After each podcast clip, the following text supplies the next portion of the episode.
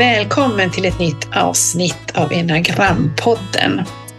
Och denna gång ska vi prata om ettans övertygelser. Vi fortsätter en serie som vi har där vi går igenom alla strategierna och tittar på de här bakomliggande sanningar som styr hur vi tänker, känner och agerar, som, kall, som vi kallar övertygelser eller på engelska hidden assumptions. Så idag har jag tre gäster som eh, som kommer vara med och som alla identifierar sig just med ettans strategi. Och det är Magnus Entorp, Katarina Baker och Eva Olszewski. Om jag bara kort ändå säger något om ettans strategi och jag själv har ju också den, så vi blir ju egentligen fyra personer som ska samtala om det här.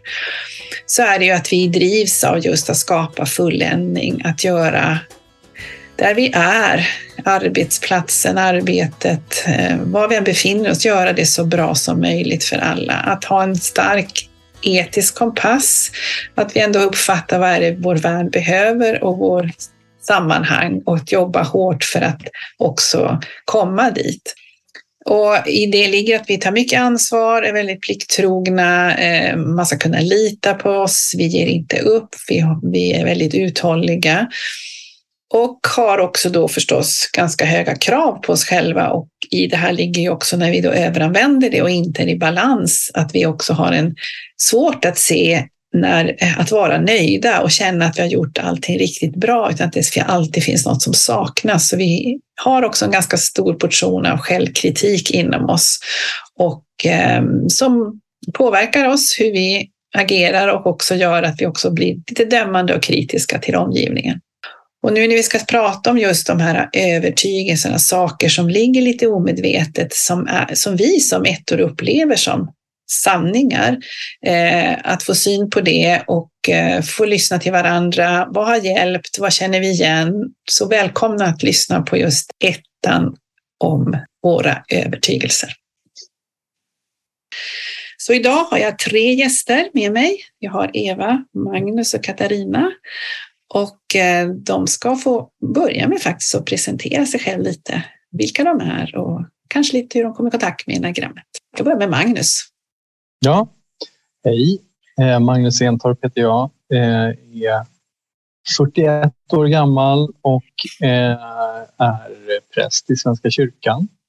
Jag kom i kontakt med enagrammet tack vare min fru som kom i kontakt med dig och och, och gick i samtal hos dig. Och sen lite motvilligt eh, närmade jag mig det här också. Så det, det är min väg in eh, och har väl eh, hållit på nu och funderat på de här grejerna eh, under, vad kan det vara, sex år kanske? Fem, sex år? Sex, sju år kanske till och med. Mm. Mm. Och du gick också en, en, ett steg hos oss, kurs, steg ett? Ja, det gjorde jag. Precis, tre år sedan. Mm. Mm, tack. Eva? Uh, ja, Eva Olszewski heter jag. Jag kom i kontakt med enagrammet uh, genom ja, en kollega då, kan man säga, som, som blev väldigt nyfiken. Jag jobbar med chefsrekrytering, uh, så att jag jobbar med att sitta och utvärdera skickliga ledare och på olika sätt och stötta mina kunder och uppdragsgivare i, i ganska svåra beslut ibland. Och utifrån det så vi började med att, att alla i vår lilla ledningsgrupp här då på bolaget eh, gjorde enagrammet och sen så kom ju ni två då eh, och eh, Tina då och jobbade med oss och det var ju otroligt spännande och ögonöppnande. Inte minst eftersom vi kommunicerar ju på så väldigt olika sätt. Mm. Märker man då och varför. Eh, och sen så har jag gått vidare så att jag är ju certifierad till och med och eh, skulle gärna eh, jobba lite mer med enneagrammet. Vi håller på här nu också internt med att alla ska bli enneagramifierade mm. eh, och eh, så att vi kan jobba lite mer med det också här. Mm. Det är roligt. Så Katarina? Ja, Katarina Baker. Jag är egenföretagare. Jag jobbar med förändringsledning, chefsstöd och teamutveckling. Och ja, jag satt och tänkte tillbaka, hur länge sedan är det vi träffades första gången? Jag kommer faktiskt inte ihåg. Jag tror att det kan nästan vara tio, ja, åtta år måste vara tio år. Ja, det, det det, det, har gått väldigt fort i alla fall. Eh, Enneagrammet är ett fantastiskt verktyg, eh, en modell att använda sig av när man just jobbar med förändringsledning och teamutveckling. Att få den här ökade förståelsen att vi är lika men ändå att vi är olika. Och jag brukar alltid säga att jag jobbar för att vi ska göra varandra bra. Mm. Och då bör man ha den här insikten. Jag fick faktiskt eh, bekräftelse på det idag. Jag träffade en uppdragsgivare till mig som sa att vi har ett så väldigt klar början och slut från det vi började jobba med dig. Mm. Eh, vår kommunikation och det vi, det vi gör och presterar är så mycket, mycket bättre och det är tack vare det här öppna samtalet som vi har öppnat upp till. Roligt, roligt. Ja. Jag tror faktiskt när jag tänker efter att du var en av de första som certifierade sig. Jag var första gruppen, ja. Första gruppen, ja. ja. Så, och då tänkte jag innan vi börjar samtala att jag läser upp de här övertygelserna som vi har hittat och fått av olika, alltså det är, det är ju så, sen så finns det ju fler och, och, och så, och, men, men de här har vi då använder oss av det de vi tänkte vi skulle diskutera runt idag eller samtala runt. Och eh, det första är då jag har rätt att döma andra då de inte gör som man borde. Den här ytterligare Det är min plikt att rätta till det som är fel. Jag får inte vila förrän allt är gjort. Jag är aldrig tillräckligt perfekt. Min inre kritiker vet bättre än mina känslor vad som är rätt. Att vara nyttig och göra rätt är viktigare än att ha roligt. Så, är det någon av de här som ni känner att särskilt sticker ut eller blir starkare än de andra så kan vi väl börja där. Jag, jag läste igenom de här inför, inför vårt samtal och, och det, det är ju um, det är väldigt mycket plikt och ansvar. Mm, mm. Eh, och, eh, och, och såklart att aldrig vara nöjd, där att aldrig vara tillräckligt perfekt. Det, de tycker jag eh, sticker ut väldigt mycket. Alla tycker jag är, är väldigt starka faktiskt. Sen, sen tycker jag att jag har försökt arbeta mer med den sista punkten. Alltså mm. faktiskt att försöka ha mer roligt. Det är något som jag jobbat ganska målmedvetet med. Jag säkert ni andra också eh, kan höra om det sen. Men men just att försöka hitta eh, lekfullheten. Mm. Det är någonting som jag verkligen jobbar med och jag märker att jag mår väldigt bra av det. Mm. Det är ganska utmanande, men det är också roligt att utmana sig själv. Ja. Kan du ge exempel på hur? Jag, exempel, jag satte ett, ett mål lite grann det här året också, att jag bara skulle tacka ja till alltings, alla förfrågningar jag fått och lite grann här också. När du frågar så säger jag inte nej, jag inte tänkte jag absolut, jättekul. Ehm, men vilket har inneburit en del eh, resor och, eh, och också en, en eh, Enneagrammet har hjälpt mig otroligt mycket, som jag har nämnt också tidigare i min personliga utveckling, men jag har också gjort en annan väldigt stark utvecklingsresa och den hade jag nog inte alls varit mogen för om jag inte hade haft enneagrammet med mig. Mm. hade nog inte eh, tänkt att ja, men det där kan jag sen eller det finns annat som pockar på. Eh, men det, det, finns ju alltid annat som pockar på så det är viktigt att, att lägga lite fokus på sig själv ibland och tillåta sig de här sakerna. Mm. Så, mm. Känner ni igen det där att det är svårt att lägga fokus på sig själva? Ja, men det är ju väldigt mycket måsten och bör i, i alla fall i, i min vardag eh, och eh, det, det, ska man ju ta seriöst på, mm. eller hur? Eh, mm. Eh, och, då, och då är klart att det där roliga kanske inte alltid kommer i främsta rummet, men jag håller med dig Eva. Jag försöker också eh, göra, eller försöka vara mer spontan, att lyfta in fler saker, spontana saker som inte alls finns i min agenda som egentligen inte kanske får plats heller som min lilla inre kritiker tycker. Men eh, det blir så mycket roligare och trevligare utav det. Mm, mm. Och eh, jag tycker det märks på ens egen prestation och, och, och det man gör att det, det går mycket enklare. Mm. Nej, men jag, kan väl, jag kan väl tycka när jag, när jag tittat på de här att, att det är vissa av påståendena som jag eh, kan känna så här, jo, ja men så är det väl. Så ska man väl Så, så är det väl. Så borde vi väl tänka allihopa ungefär. Andra kan ju tycka är mer eh, skämmiga, men jag har dem ju i mig. Eh, märker att jag, att jag liksom drivs av dem. Nej, men att, eh, till exempel det där att vara nyttig och göra rätt är viktigare än att ha roligt. Där märker jag att jag ofta går in i en just i det här att jo, men fast nu är det ju någonting vi måste göra och då är ju det viktigare än att vi har roligt. Eh, så, så är det. Då behöver det prioriteras. Och det är inte alla som håller med mig om det. Jag kan också tycka det här med, med jag får inte vila förrän allt är gjort. Eh, det, det är också en sån där jag någonstans märker att det är någonting som jag liksom driver andra i mitt, mitt ledarskap också. Att nu, nu gör vi klart det här innan, innan vi liksom lämnar det. Mm. Otroligt svårt att, att, att lämna saker eh, halvdant och märker att jag driver andra åt det hållet också. Mm. Sen kan jag tycka att det är liksom mer skämmigt det första påståendet. Jag har rätt att döma andra då de inte gör som man borde. Det är inte något som jag direkt är stolt över. Eh, men jag märker att jag lätt gör det. Och där ska jag väl också säga att jag har, eh, märker ju att jag anser någonstans eller drivs åt det hållet att jag har rätt att döma mig själv. Då jag inte gör som jag borde. Mm. Svårt att vara snäll, svårt att klappa mig själv med hårs. Känner ni också igen det där rätt att döma andra och inte göra som man borde? Det, det är också, jag tycker också det låter skämmigt när man tänker på det, att det är så.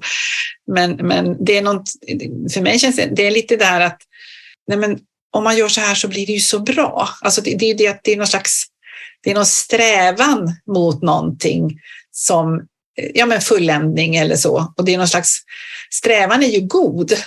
Det blir en, att man som jämför med det vi skulle kunna uppnå eller som det skulle kunna vara. Mm. Jag tycker också den, den är ju jätteskämmig. Det är klart att ja. det är fruktansvärt att man går runt och dömer andra människor. Jag har ju verkligen sagt att nej, det gör jag inte alls. Och att jag är väldigt, eh, eh, att jag respekterar andra människor och, och, oavsett vad de har för jobb, till exempel vad de gör. Jag tycker att alla har, eh, har ju, jag har lärt mig mycket under under mitt, liksom mitt, mitt liv och mina resor och så där. Att man, är, man vet aldrig, man ska aldrig fatta, ha förutfattade meningar om människor och det är också väldigt viktigt i mitt jobb. Mm. Men det jag har märkt, eh, som jag har reflekterat en del över, det är att jag är ju, det är särskilt människor och det är ju hemskt för dem som man tycker mest om. Mm. Eller de som man har väldigt stort förtroende för, de som man tycker att de har kapacitet. Det är de som åker dit. Det är de som blir dömda, mm. tycker jag. Alltså det är de jag ställer väldigt höga krav på. Så att det är de personer som är närmast en. Det kan vara såklart den närmaste familjen, det är eh, de närmaste, käraste vännerna och det är de bästa kollegorna. Som man, man förväntar sig helt enkelt att de ska... Liksom, och då blir man ju lite hårdare mot dem. Så det jag tänkt på att det är nästan, det är nästan så att man ska passa sig om man blir älskad av en etta för då, då får man... Då får man, det får man höra. Men hänger inte det ihop lite grann också med att man faktiskt ser vilken potential som de enskilda individerna har? Och jag kan tycka det är så lite småtragiskt att, att man inte tar tillvara på den. Den, den balansgången är ju, är ju lite svår ibland. Mm. Men visst är det så. Jag håller helt med dig Katarina och det är där jag känner att jag har behövt utveckla det hur jag gör det här. Att det inte verkar då i mitt... Jag tycker att jag vill det är det här förbättrar-iven, att jag tycker att de har sån potential så att jag vill liksom mm. lyfta den här kompetensen, vad det är de har. Och då blir det istället, kan uppfattas, har jag uppfattat under mitt liv, mm. att det kan uppfattas som dömande eller kritik när jag inte mm. menar det så. Mm. Ehm, det är där man får lära sig lite grann. Jag har fått lära mig lite hur jag kanske paketerar det på ett annorlunda sätt. Mm. mm. Jag tänker också att det finns en skillnad för mig i alla fall det här med, med det första påståendet att rätt att döma är inte för mig i alla fall samma sak som att, eh, att, jag, att jag har rätt att döma ut folk. Alltså, det kanske har i och för sig har kommit på något vis med åldern också, men alltså att, att jag blivit bättre på att omvärdera människor, ge dem fler chanser. Eh, in, inte liksom döma och därmed där de för alltid eh, lagda åt sidan eller eh, eh, inplacerade i ett fack eller inte pålitliga utifrån mitt perspektiv. Så jag tycker det finns lite skillnad där för mig. Mm. Jag, jag, jobbar nog mycket på något vis instinktivt efter. Jag dömer rätt, lätt folk men jag vill inte tro i alla fall att jag dömer ut folk så lätt. i den meningen att jag inte ger dem fler chanser. För mig tänker jag mycket att det handlar, i alla fall när jag tänker, det är mycket alltså, detaljer eller jag tänker på min familj eller mina barn, alltså, så kan det säga lite mindre grejer, alltså som att, oh, men kan du inte, eller även om de är utflugna och så, så finns det ändå vissa saker som jag, ja, du borde ju träna lite mer eller, eller eh, och det är ju en slags omsorg att man med mm. hälsan och man tycker saker är, för mig är är viktiga som, ja men det är klart att man ska röra på sig. Det, är som, det tycker jag det är som A och O för att vi ska må bra. Och så har man kanske någon som inte gör det då, då kan det lätt bli den där gliringen som man då skickar iväg som blir en mer kritik än en...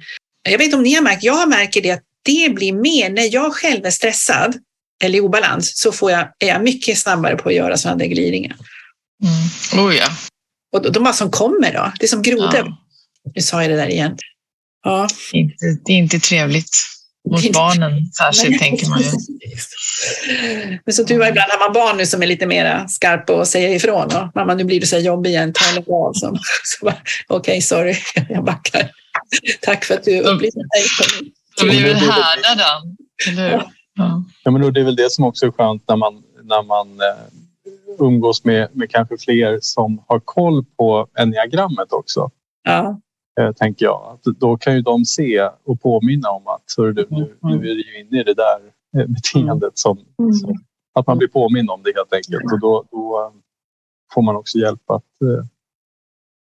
ändra sig eller revidera mm. hur man beter sig. Öppna upp samtalet på ett helt annat sätt. Mm.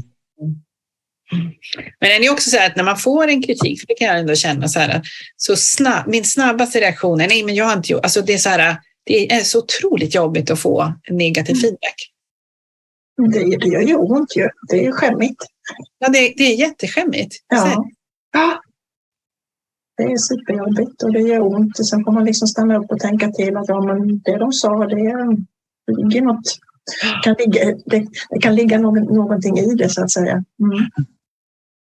Ja, absolut, jag känner igen det väldigt väl också. Att, och också um, behovet för min egen del att ha, om jag framför en, en stark åsikt eller så, så måste jag ha väldigt mycket på fötterna för jag är så otroligt rädd att få ett mothugg eh, och vara tvungen att liksom erkänna att jag var ute på fel, fel spår. Mm. Eh, och får jag det så blir, reagerar jag nästan med, med rädsla. Jag kan bara hålla med dig där Magnus. Jag eh, räddar mig själv en hel del för att jag tycker väldigt mycket om forskning och så, så jag brukar alltid relatera till forskning, i alla fall när jag är ute och jobbar eh, med mina uppdrag då, att jag har forskningen med mig. Det gör ju, har jag kommit på, det är ett sätt att skydda mig själv, att det jag säger är rätt och riktigt. Just för, jag, för jag vill ju inte göra fel. Så gör jag också, jag inte... när du säger det. Det slår mig. Jag relaterar ofta till vad andra har sagt och, och sådär. För att det, det kanske är något skydd, just att, att eh, få, få en tyngd i det man säger. Eller vad man ska ja. säga. Mm. Mm. Det här är inte bara jag som hittar på, det här är ju faktiskt veder, vederlagt. Mm. Ja, på något sätt att man, man, man, man har det. det. det. känns skönt och tryggt att jag inte bara kommer och pratar någonting som jag själv har hittat på utan eh, kritiserar ni mig, ja men då, då kritiserar ni också en undersökning eller forskning eller någonting sånt. Så jag tänker på det här, hur jag reagerar på det. Jag, det är klart att jag tycker att jag slår så fruktansvärt hårt på mig själv. Eh, så att jag behöver inte eh, få kritik från andra, för då det är nästan liksom som att jag har redan varit där själv. Ja. Jag tror att eh, om jag får kritik och jag känner att det är, att det är befogat, då är det ju då är det mer så att hopp, då liksom tar man ett djupt andetag och så bara ger man sig den på, eller jag ger mig den på att nu ska jag eh, liksom överträffa det här. Alltså jag ska bara liksom visa att, att det här var ett misstag och att nu ska det liksom upp till över förväntan snarare. Mm. Mm. Sen så kan jag också, jag också reflekterat över att eh, i vissa situationer, så beroende på vilken typ av kritik, men att det kanske när det inte är riktigt kritik något jag har gjort utan mer liksom kring hur man tänker kring saker och ting, mm. alltså ens världsbild kanske eller upp, självuppfattning, då kan jag bli mer nyfiken. För jag har märkt att vissa människor blir väldigt lätt kränkta om man som ger tydlig feedback till något beteende eller så. Men där jag verkligen eh, ärligt känna att jag blev väldigt nyfiken på, jaha, liksom, kan man, så har inte jag tänkt. Och så blir det spännande att tänka då hur man kan, för det handlar ju också om att bli bättre då. Mm. Eh, så att då blir man nyfiken på om det, om det kommer från en klok person. Mm. Alltså det ska inte vara, det, ska, det måste ju vara, komma från någon som jag respekterar, som jag tycker har den domen har den här personen redan, den här bedömningen har redan gjorts. Eh, och, eh, och då tycker jag att det är väldigt intressant. Liksom, då, då kan det vara mer vara nyfiken än att jag bara slår ifrån mig. Men det, är ju, det vore intressant, har det här med instinkten att göra? Ja, det är klart att det är beroende på vad det är för områden förstås. Så... Mm. Vi kanske inte ska ge oss in i det nu, men jag tänker bara på det, för att det är väl lite olika hur man reagerar beroende på vilken instinkt man har också. Jag tror mm. själva grejen där att eftersom vi har en känslighet för det, eftersom, och det bygger på att vi är så otroligt självkritiska mot oss själva, att vi har sådana otroligt höga krav på oss själva och eh, därför är vi ju extra känsliga för kritik eftersom vi mm. jobbar så hårt med att mm. vara så bra vi kan eller göra rätt eller eh, vara en god medmänniska. Eller, eh, det är ju det är därför det blir så, blir så tufft för oss. vi, vi jobbar ju på hårt med oss själva, har alltid gjort. Mm.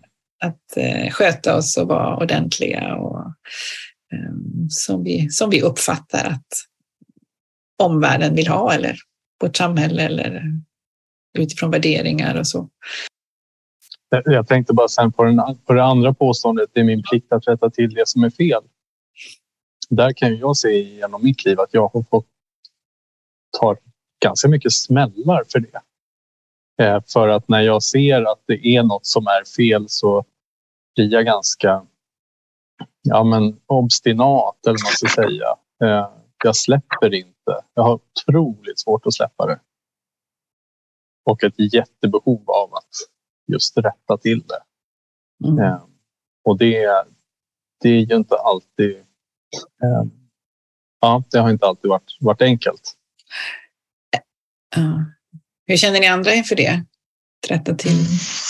Ja, jag känner igen, alltså jag, om jag drar parallell till i liksom familjekonstellationen i, under uppväxten så kände jag att jag, jag tog, väldigt stort ansvar för, ett, för att, alla, att alla skulle hålla sams och att man skulle liksom, att, att det här som var fel, att det skulle, vara så, det skulle bli så bra som möjligt, att allt det vilade på mig. Och det är ju ett väldigt otroligt ansvar man känner. Det är jätte, som, som, som så ung också, att man lägger det på sig själv.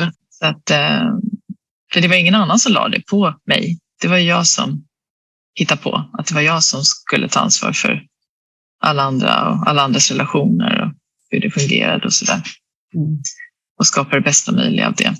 Kan känna igen mig i det där att man är, om man nu pratar i familjerelation, att vara den här sammanlänkande kittet emellan, eh, i alla fall nu när man har fått äldre föräldrar så att säga, så är man liksom sambandscentralen på något sätt för att nå ut till sina sina syskon och så vidare. Ehm, så att, eh, ja, jag känner igen mig Eva. Ehm, men det är, ingen som begär att jag ska vara det här kittet, men jag är där i alla fall. Då. Mm, mm. Det har jag fått lära mig att om man, då backar man. Om man slutar med det och säger att ni får kommunicera själva och direkt och göra och så där, då, då gör ju folk det. Eller så gör de inte det. Men det är inte så bra att lägga sig i det där. Man, mm. man tror att det är det rätta, men det är det inte. Mm. Ja, men det där är väl en sån ledarskapsgrej, tänker jag också. Man, att man vågar liksom lämna över till om, på ett en arbetsplats om det uppstår en konflikt. Att man vågar överlämna konflikten till de som faktiskt har den och inte gå in och mm. försöka, försöka lösa eller, eller, eller sådär. Eh, det märker jag också. Konflikterna löser sig ju bättre om jag inte är och petar i dem så mycket. Men jag har den där eh, ja, instinkten eller vad man ska säga att vilja gå liksom och lägga allt, allt i ordning nu och, mm. och sådär. Kan det inte ändå vara det att, att vi har någon slags ändå vill ha lite kontroll och är ganska duktiga också på att ha koll. Vi brukar säga att ettan har lite stenkoll mm. och, eh, och att det är väl den som gör att men då är det ju bättre att jag sköter det För då, mm. alltså, då kombinerat man tar med det, men då vet man att då blir det ju ändå bra. Så. Då har vi inte glömt någon eller då får vi med alla. Eller, så att man, det är också i, i vår förmåga också att vara duktig på att planera så kan det bli den kombinationen att ja, det är bättre att vi mm. sköter det. Mm.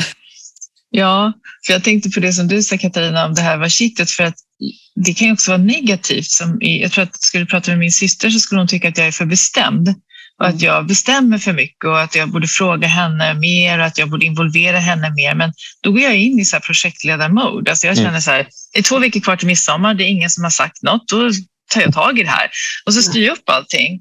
Och, då, och så tycker hon att jag är så bestämd och, och jag bara styr och ställer med alla och så där.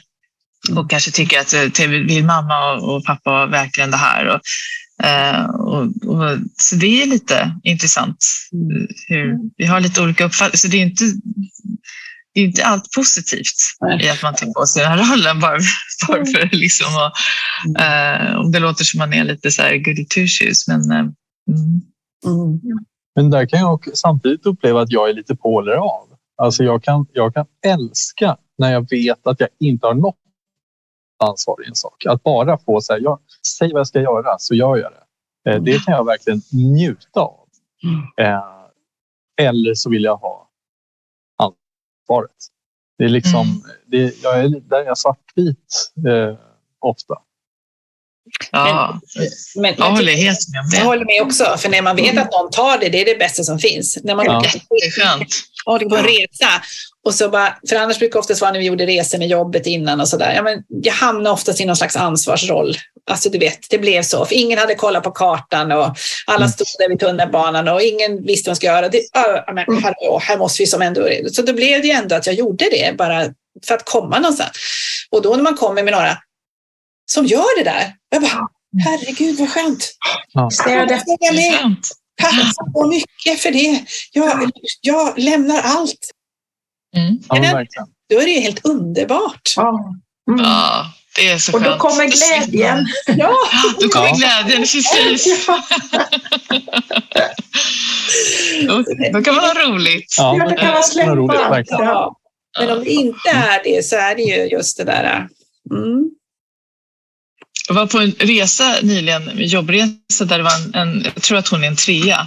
Mm. Eh, hon hade ordnat allting och det var mer att jag skulle hjälpa till lite grann. Men jag tyckte att allt rullade på så himla bra så att vet, jag behövde inte göra någonting. Jag hade jätteskönt och härligt och roligt. Och sen så pratade vi om det där efteråt och hon sa det att ja, ja, jag kände att du, du kanske inte, jag trodde du skulle, kanske skulle vara lite mer med och, och hjälpa till och så där. Så jag, alltså jag, jag tyckte det var så fantastiskt skönt. Du hade ju koll på allting. Du frågade inte om någon hjälp så jag bara släppte. Jätteskönt för mig stackars henne. Men, eh, nice.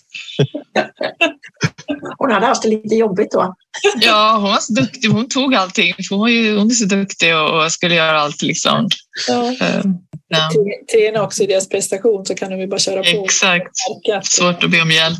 Mm. Svårt att be om hjälp. De är så snabba också så man bara, oh, ja okej, okay, då är det gjort. Ja, exakt. vill man inte störa heller. Och så där. Nej. Så det här, jag får inte vila förrän allt är gjort, det är också, hur har ni jobbat med det? Det där är ju en sån där som jag kan känna.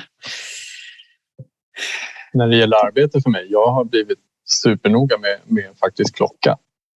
Mm nu är mina timmar slut. Och, ja. Men jag kommer ju också ganska nyligen från en, en utmattning mm. eh, och har ju verkligen fått, ja, är tvungen att jobba med det. Men, men det är väldigt skönt tycker jag. Då mm. kan jag ändå med gott samvete känna att nej, men nu måste jag gå hem. Eh, nu har jag gjort mina timmar och då tydligen hann jag inte mer än så här och då ja, så drar jag mig därifrån. Mm. Så det är nog min, min, eh, min strategi nu för att, för att inte fastna i det där. Mm.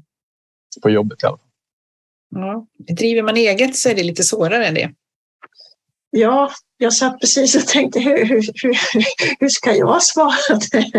tänkte jag för att det, eh, det finns en hel del aktiviteter man måste göra. Eh, mm. Och det är klart att eh, ibland blir tiden lite knapp. Men jag försöker också och att få den här tiden eh, att, eh, ställa mig åt sidan och, och faktiskt lägga saker och ting på vänt så att säga. Men det är svårt tycker jag.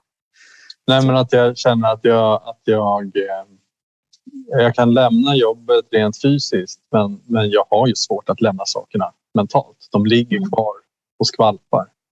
Mm. Mm. Vad säger du Eva? Ja, nej men det här är ju det är jättesvårt eh, och eh, det är svårt som konsult också. Då ska du, du, på något sätt så är du ju aldrig riktigt off. Men det som jag försöker med nu som går ganska bra är att jag, eh, jag bokar helt sonika in eh, roliga saker som mm. jag ska göra. Alltså jag ska träffa kompisar eller jag ska göra någonting. Och då är det en tydlig, lite grann som du där Magnus med klockan, men alltså då är det klockan fast ett, då ska jag göra någonting med en annan person mm. som jag tycker är viktig och som jag ser fram emot. Och då, då är det bara att, då är det så bara helt mm. enkelt. Mm. Sen försöker jag göra sådana saker som att eh, ibland behöver jag bara ta små mikropauser. Eh, och det kanske är mer man tänker sig man är hemma och så säger, tänker man på allt man ska göra, typ tvätta fönster och städa ur alla skåp och sånt där. Och så sätter man igång med det och så jobbar man som en galning och sen så tänker man att ja, men jag tar en liten paus här nu. Och sen så räcker det för att sen uh, kunna köra vidare också. Så att tillåta sig den där pausen, det har jag varit ganska mm. dålig på. Men mm. den hjälper faktiskt ganska mycket. Och det är så intressant, också, all forskning och allting som pratar om hur viktigt det är att göra de där pauserna och ändå kan det vara svårt att, nej, jag ska bara göra det här, jag ska bara göra det här, aj, jag tar dem en stund. Men de där goda idéerna kommer ju faktiskt när man, när man reser på sig eller går och gör någonting annat. Eh, mm. Det händer ju massa bra saker och då, jag har faktiskt inte tänkt på det som, som du sa Eva, men jag, jag går till mig själv, alltså jag, jag gillar ju att träna. Mm. Eh, och jag lägger gärna in det mitt på dagen så att jag får vara ute i dagsljus eftersom jag har den möjligheten att kunna göra det. Mm. Eh, ja, det är nog en, en faktor som, som du säger att jag, jag lägger in sådana saker för att eh, avbryta alla de här måsten och bören och inte vila och det här.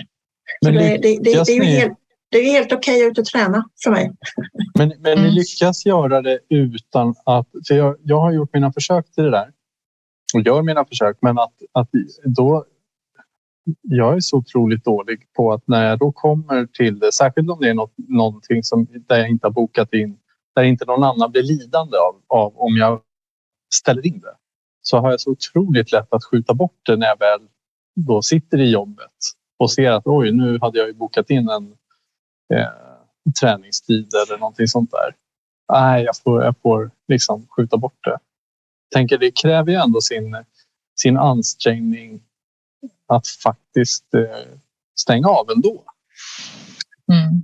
Jag får ju alltid höra att jag är så principfast och det trodde jag hängde ihop med ettans strategi. Jag får alltid höra men du är så principfast. Har, har, har, har, du bestämt dig att göra någonting så gör du det.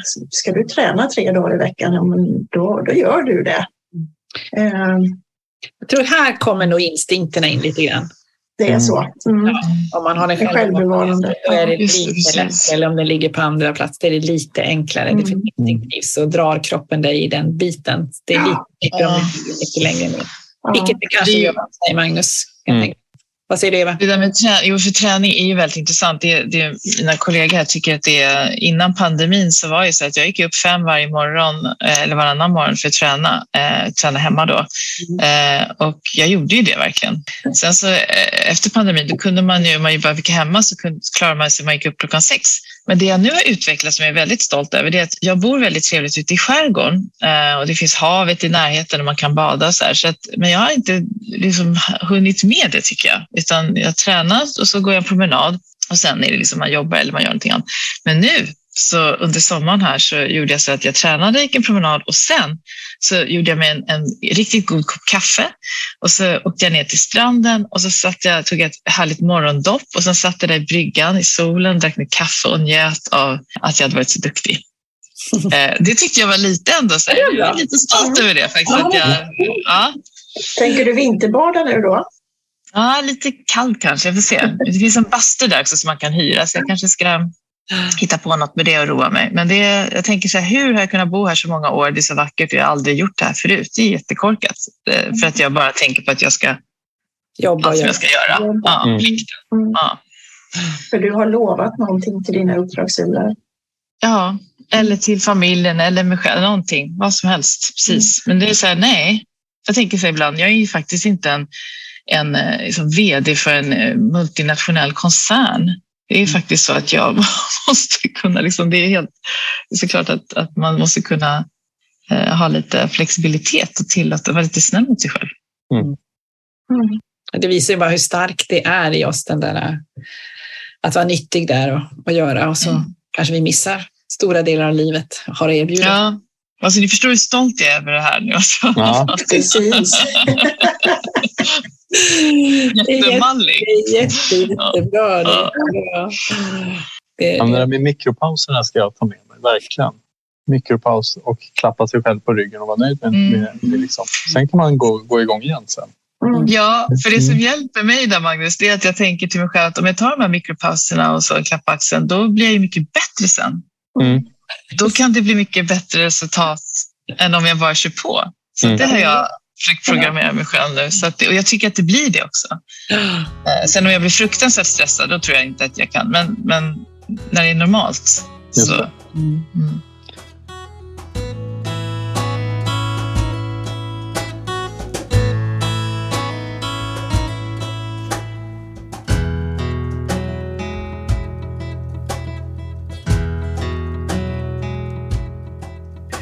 Men det här att jag är aldrig tillräckligt perfekt som ändå ligger så starkt, det kan vi fortsätta prata om det. Vad, vad är det som, varför är det så svårt att känna sig nöjd med sig själv?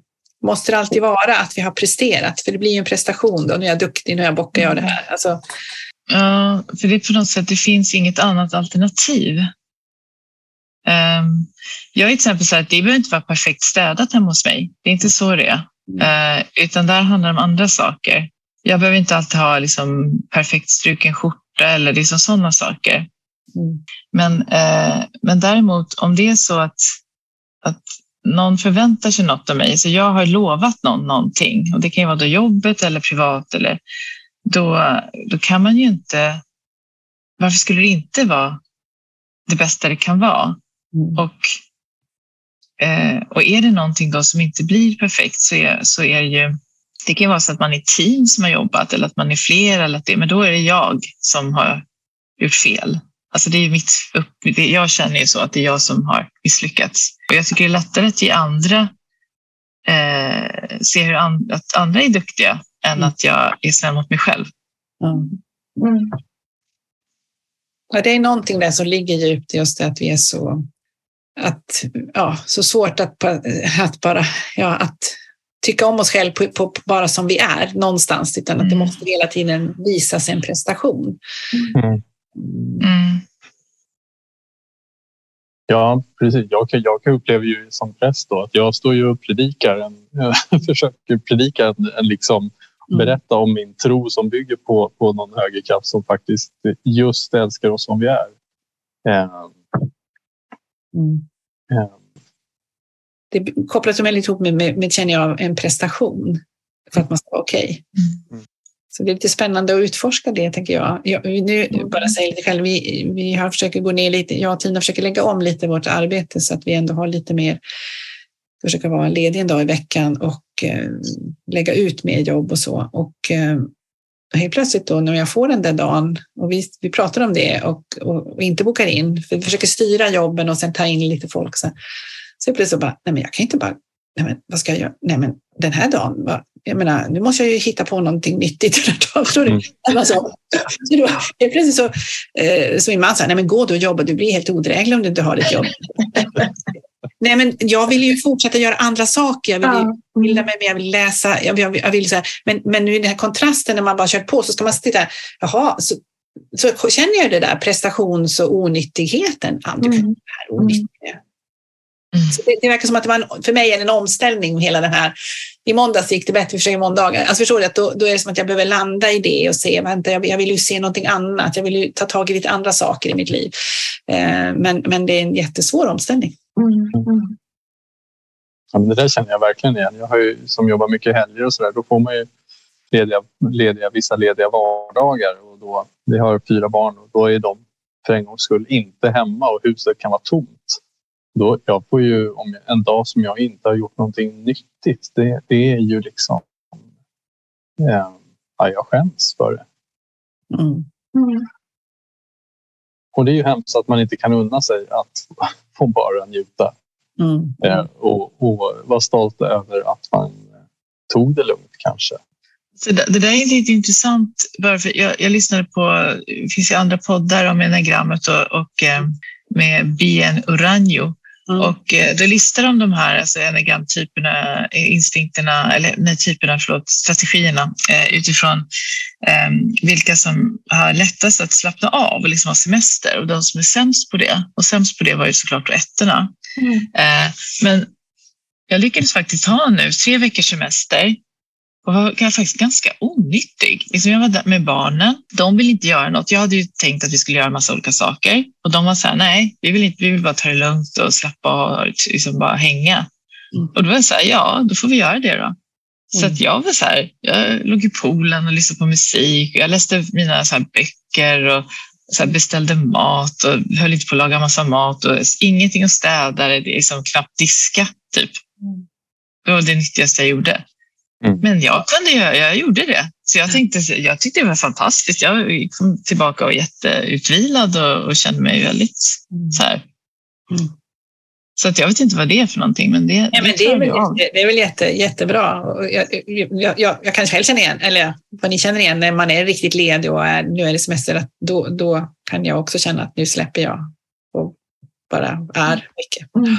Och unnar mig att läsa det jag bara tycker är roligt och avkopplande. Ja, Så det är väl det någonting där att tillåta sig att då är det okej som. Mm. Kanske också bäst då när alla andra har semester också, det är jätteskönt för det finns ju inga krav på att man ska göra något heller. Mm. Exakt, det är ingen annan som ringer hela tiden mig. Nej. Då kan man verkligen vara ledig. Nej, det är då man måste vara ledig. Det går inte att vara ledig ganska- annars. Det är ganska skönt det där, det är, som, det är totalt bara kravlöst. Mm. Mm. Slippa det dåliga samvetet gentemot andra. Ha mer roligt verkar ju vara en, en, en, en bra grej att ta tag i. Jo, absolut, jag håller helt med. Eh, Men gör det någonting om det roliga också är lite nyttigt. Nej. Nej, ofta är det ju det. Absolut inte. Men att träffa vänner som man gör som du gör, ja, men det är ju jätteroligt och också nyttigt. Alltså man vill ju också, relationer betyder jättemycket. Så, Mm. så, så det är ju som allt man gör i livet. Det finns väl ingenting som, det beror hur man ser på det. Eller? Ja, verkligen. verkligen. Mm. Mm. Precis. Och det är väl en definitionsfråga också. Vi är ju olika. Vissa, saker, vissa av oss tycker vissa saker är roliga och vissa ty- tycker andra saker. Eh, Mm. Så att, eh, man, man, man får liksom lyssna in själv. Vad, vad tycker jag är kul och Mm. vad får mig att må bra så att säga. Mm. Säger jag att intervallträningar i backen eh, är jättekul, vilket jag tycker, så är det många som bara nej, aldrig. Så Mm. att eh, Mm. Vi, vi, vi, är ju väldigt olika. Mm. Men jag tänkte det här att öppna upp, att man kan som etta bli, okej nu är det så här man ska göra och det ligger ju då i vår strategi och som, som vi alla berättar om och, så, och så, så känner man nu är det det här. Och så ser man kanske inte som du att du har ett vatten där bredvid dig du ska kunna bada. Alltså att, att, att, att vi blir så, kan bli låst i, i något sätt att se på det. Att, eh, min önskan och det är det att, jag, att jag skulle bli ännu mer öppen och ta in mer saker så att man inte som blir för, låser sig vid det här för att det ska gå fram och man ska vara effektiv. Och, och det kan ju vara sådana små saker som, jag vet när jag tränade, jag tränar ju också runt, så jag menar jag kanske lyssnat på podd, men jag har inte lyssnat så mycket på musik och sådär, för jag älskar musik. Men helt plötsligt bara, nej men varför har jag inte gjort det som och bara har jättehäftig musik? Alltså, det är så mycket saker som man bara inte har, eller för mig att öppna upp för mera grejer i livet som, som verkligen berikar och som men hänger det ihop med ens egen ökade självinsikt eller hänger det ihop med att man faktiskt blir äldre? Att man får lite andra perspektiv? Jag tror att, att en vanlig människas mognad, om allting är som du sa, så blir man mera, får man mer självinsikt med ålder. Mm. Det tror jag är alltså, människans utveckling. Så, så, så borde det, eller så, så är det nog det mer naturliga. Men, men sen är det ju inte säkert att, att man är öppen för det och att man når självinsikt bara för att man blir äldre. Men generellt ska jag nog säga det att, det, en, att det handlar om att få lite distans till sig själv. Mm. Mm. Är också att man, att man faktiskt reflekterar lite över att oj då, jag menade ju så väl när jag sa till min kompis att hon borde göra sig av med den här pojkvännen som är så dålig för henne. Men varför blev hon så ledsen och, och vill inte prata med mig längre? Jag kanske Mm. skulle sagt det där på ett lite annat sätt. Alltså det, det, Mm. kommer, det kommer från att liksom, den här, de här insikterna som man tar med sig, men reflekterar man inte över det, då, då fortsätter man väl på samma sätt hela tiden. Eh, och sen också just det här att, att eh, där som du beskriver Anne, att vara mycket mer öppen. Ibland Mm. får man hjälp av någon i ens närhet som, som Mm. hjälper en med det, som är lite så här, äh, kom nu, stick ut och testa det här. Så, Mm. liksom. Mm. Eh, Men det är också bra om den personen är någon som tar ansvar, för att annars så halkar vi gärna tillbaka i det att vi måste, om man känner att man är ensvarig, ensam i att ta ansvar, Mm. eh, då är det också svårt att, tycker jag, att öppna upp och, och anamma annat. För, för att vad då? För att du... Om jag känner att jag bär allt ansvar, då fastnar jag ju där. Då har jag inte det här utrymmet att också att unna mig det här att öppna upp och ha roligt och nya upplevelser och så. Därför det finns så mycket här som tynger mig, alltså i ansvaret som jag har. Men om, om jag har någon partner eller liksom som, som säger att som delar ansvaret eller som man upplever att Mm. är jag inte ensam i det, då tror jag att det är lättare att, eh, att för oss Ja. att kunna vara lite mer öppna i det här och se annat och, och vara lite snällare mot oss själva. Jag tänkte också på det där med, med roligt. Alltså, jag kan verkligen se, jag kan få en sån oerhörd liksom, tillfredsställande känsla när jag vet att jag har gjort någonting som är nyttigt och tack vare det så har andra haft roligt. Alltså jag blir så otroligt glad av det. Alltså det- det är liksom inte en negativ känsla på något sätt kan jag tycka. Eh, Men det kanske också då har så med att, att Nej, men då kanske jag inte tycker, tyckte att det där, det där nyttiga var så himla hemskt att göra. Eller man ska säga. Eller det blir så tydligt påtagligt. Resultatet av vad jag har gjort har lett till det här. Mm. Mm. Och då blir det någon form av... Eh, då har jag varit duktig. Eh, då har jag presterat någonting. Mm. Jag tycker det är intressant att vi alla verkar ha valt att jobba med människor. Mm. Olika sätt utveckla människor och, och Mm. liksom så. Ehm, och, ehm, för jag tänker på det där, då, då är ju vårt jobb, ingår ju väldigt ofta sådana inslag. Just det. Mm. Att man, gör, man jobbar något och så känner man man får man får ju ofta då någon slags, om jag rekryterar en riktigt bra chef till en organisation så kan jag känna en oerhörd tillfredsställelse över att Mm. så roligt, vad fantastiskt att de här, alla de här människorna kommer att få en fantastisk chef. Mm. Alltså det är ju, det är liksom fantastiskt, vilken ynnest att ha ett sånt jobb. Mm. Ehm, Så att jag har träffat så många inspirerande ledare under min karriär som jag bara är så här, wow, liksom, fantastiskt. Och, eh, och det är ju samma för er, jag Mm. tänker mig. Liksom att ni har mö- mött fantastiska personer, man har liksom kunnat stötta och hjälpa andra att bli sitt bästa jag. Och, liksom, ja, Verkligen. ehm, Mm. så där förstår jag vad du menar Magnus med det här att det är också ofta är det kanske synonymt för oss också att man, det här roliga behöver inte vara ha ha ha roligt utan det Nej. är eh, som åka till Nöjesparken utan det är mer den här glädjen man känner.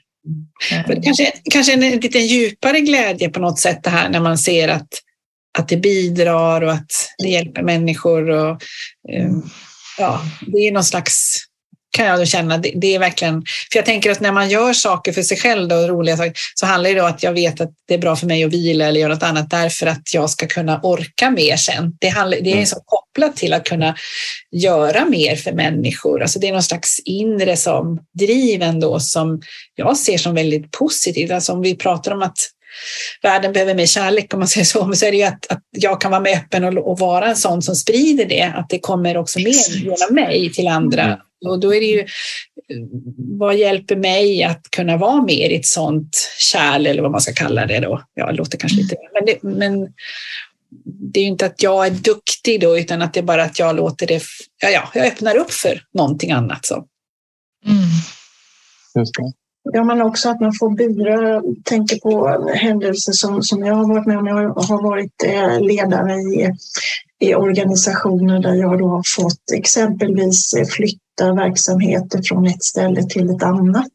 Mm. Och hur jag då har ställt mig själv vid sidan om, alltså väldigt prestigelöst för att fokusera på mina fantastiska medarbetare, att de ska få det bästa möjliga i sitt nästa steg, mm. som då givetvis i en förändringskurva är eh, väldigt eh, otäckt och mm. eh, främmande och man, man reagerar på olika sätt. Mm, mm. Men att just att ställa sig vid sidan av det här prestigelösa och samtidigt i ett specifikt fall som jag tänker på var ju faktiskt att jag med det här arbetet också avpoliterade mig själv som, som ledare, som chef. Så att jag hade inget jobb när jag var klar. Mm. Mm. Men det liksom var ju vid sidan om för att jag värnade om att de andra skulle ha det så bra som möjligt så att de skulle fortfarande tycka att det var kul att jobba och söka sig nya möjligheter. Mm. Um, så det med prestigelösheten skulle jag också vilja um, lyfta in lite grann. I alla fall känner jag så. Och det har jag mm. fått höra också att, mm. att um, det är en egenskap, eller om man nu ska säga någonting som, som vi har med oss. Jag vet inte om, om ni känner igen er, Magnus och Eva? Ja. Jo, jag känner nog igen mig i det. Jag tycker jag får höra det i alla fall från, från de som jag arbetsleder. Att det är, är prestige, en prestigelöshet i det och en, mm.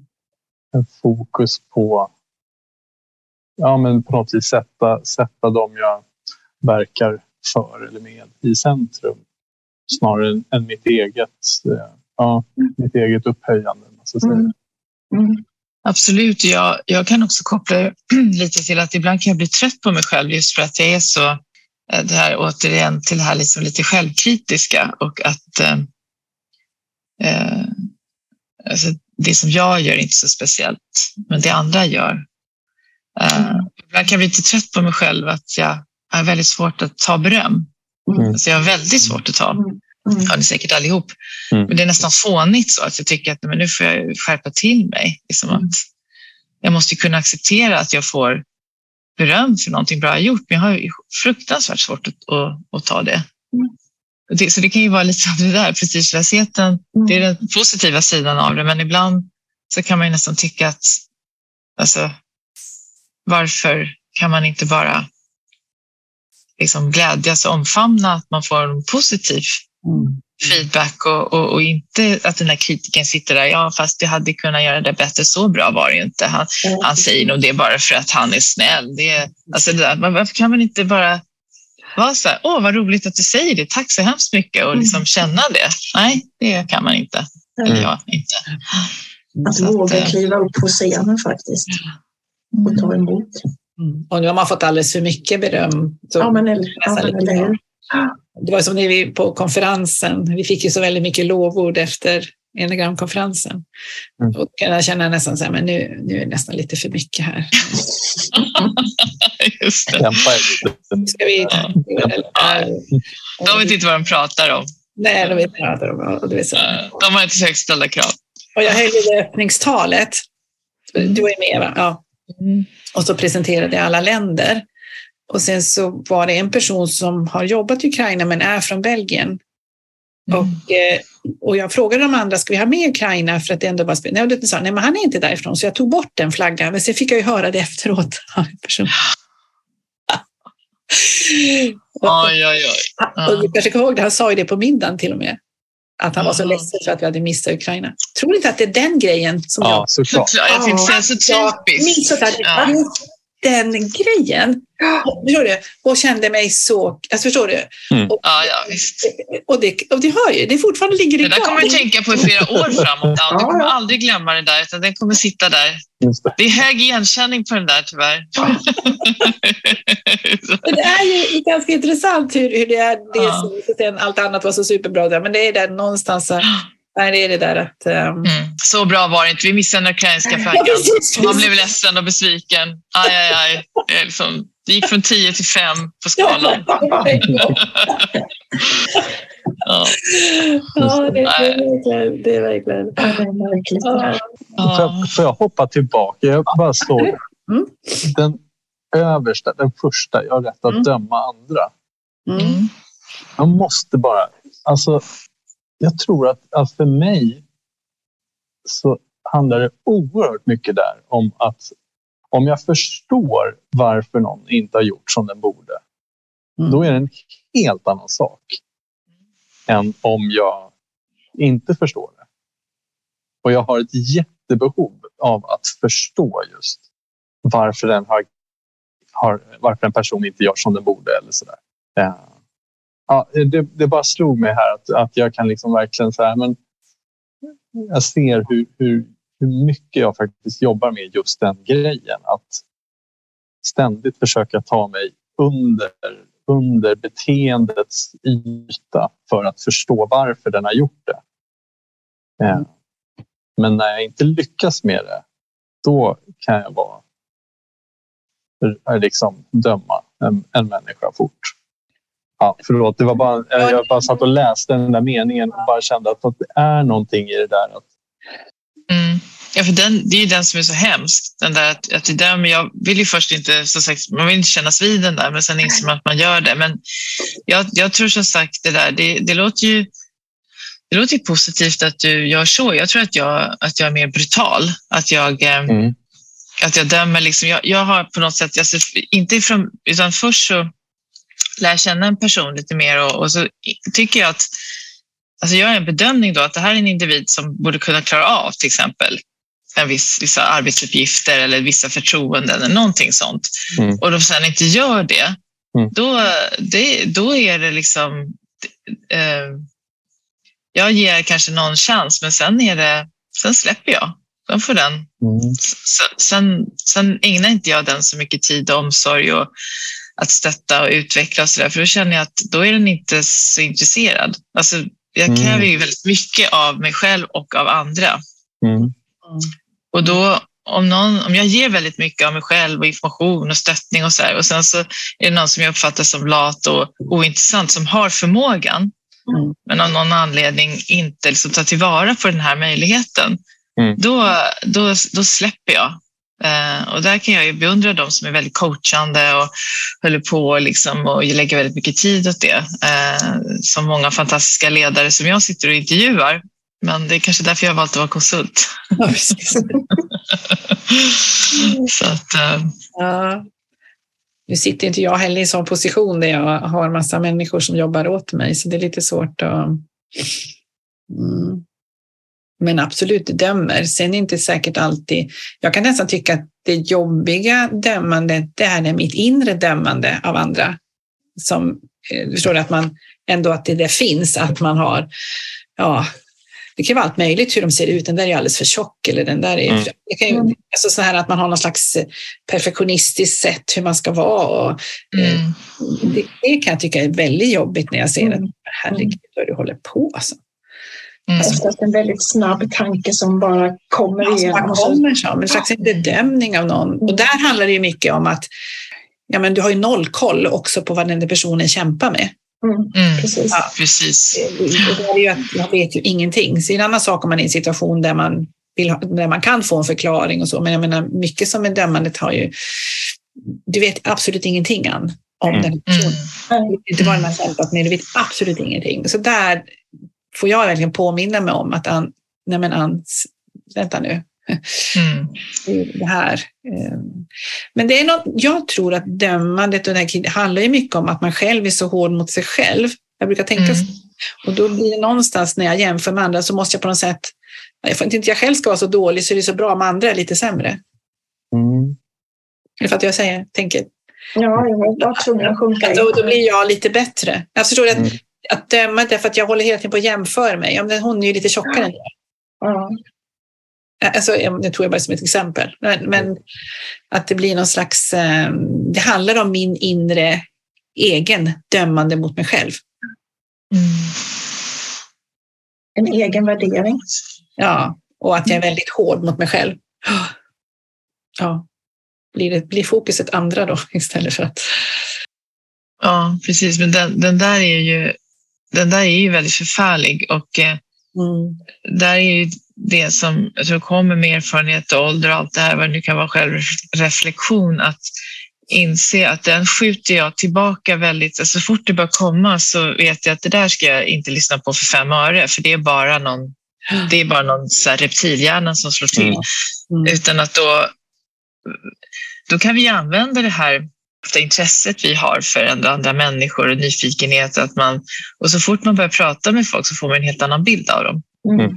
Det är ju påfallande mm. ofta så, eh, vilket är jätteintressant. Och då glömmer man ju allt det där andra som man började med någon slags...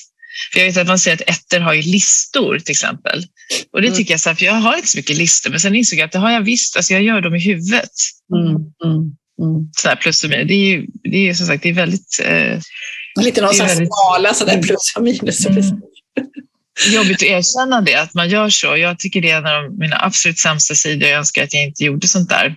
Mm. Hela tiden liksom observerar och gör olika bedömningar och så där. Det är jättejobbigt för människor omkring oss. Mm. Mm. Känna sig som att man hela tiden är så här, bevakad.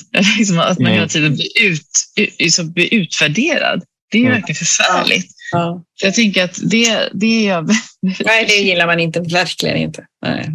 Mm. Det kan vara jobbigt ibland att se de där detaljerna överallt. Så att man mm. hela tiden kan, kan göra lite bättre.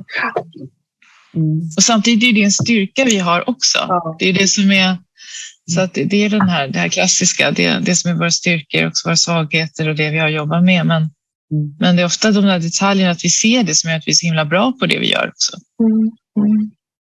Det gäller att fokusera på rätt detaljer. Mm. Mm. Och den här öppenheten. Mm. Att inte vara så svartvit och sådär. Ja. Jag, jag känner att man var mer i ungdomen kanske. Att, att, ja, att det finns en skala däremellan. Sån. Mm. Att, det, att det är inte så svart och vitt utan mm. okej, okay, jag ser det så här men jag har, bara en sida av saken. Jag ser det bara från ett håll. Det finns mm. och, den är ödmjuk, att ha den här ödmjukheten inför situationer och, um, och vad kan jag lära mig här och vad är det som jag inte ser? Mm.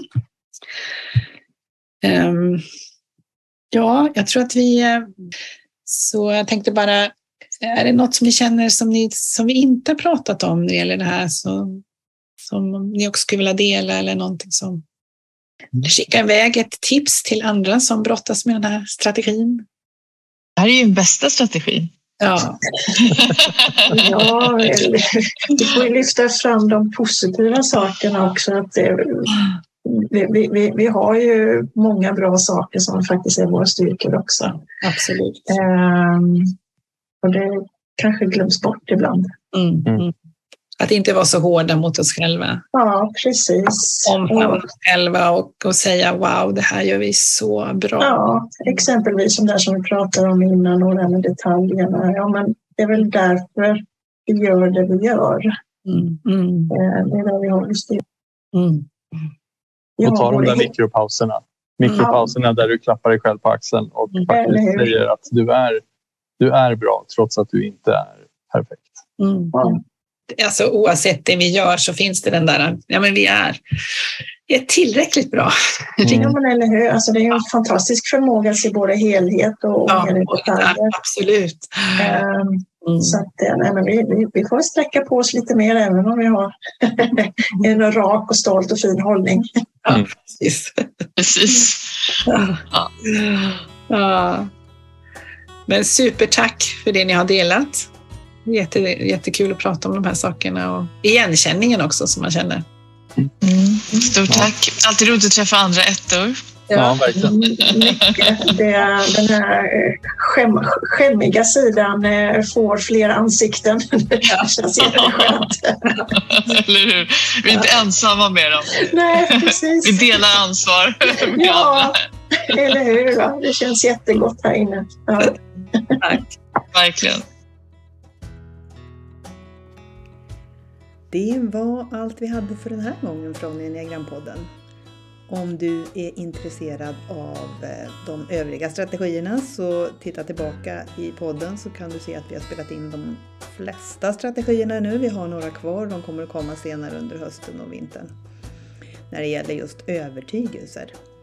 Om du är intresserad av att delta på en introduktion till enneagrammet så har vi det då och då. Nästa gång är den 7 december på kvällen klockan sex. Då har vi ett webbinar som är som en introduktion till enneagrammet. Och känner du redan nu att ja, men jag vill utbilda mig i det här, det här är någonting som jag vill använda tillsammans med andra människor. Ja, då kan du titta på vår hemsida där du kan se när vi har nästa utbildningstillfällen och också hur vårt utbildningsupplägg ser ut. Och adressen till hemsidan är alltså enneagramcenter.se. Hej då för idag!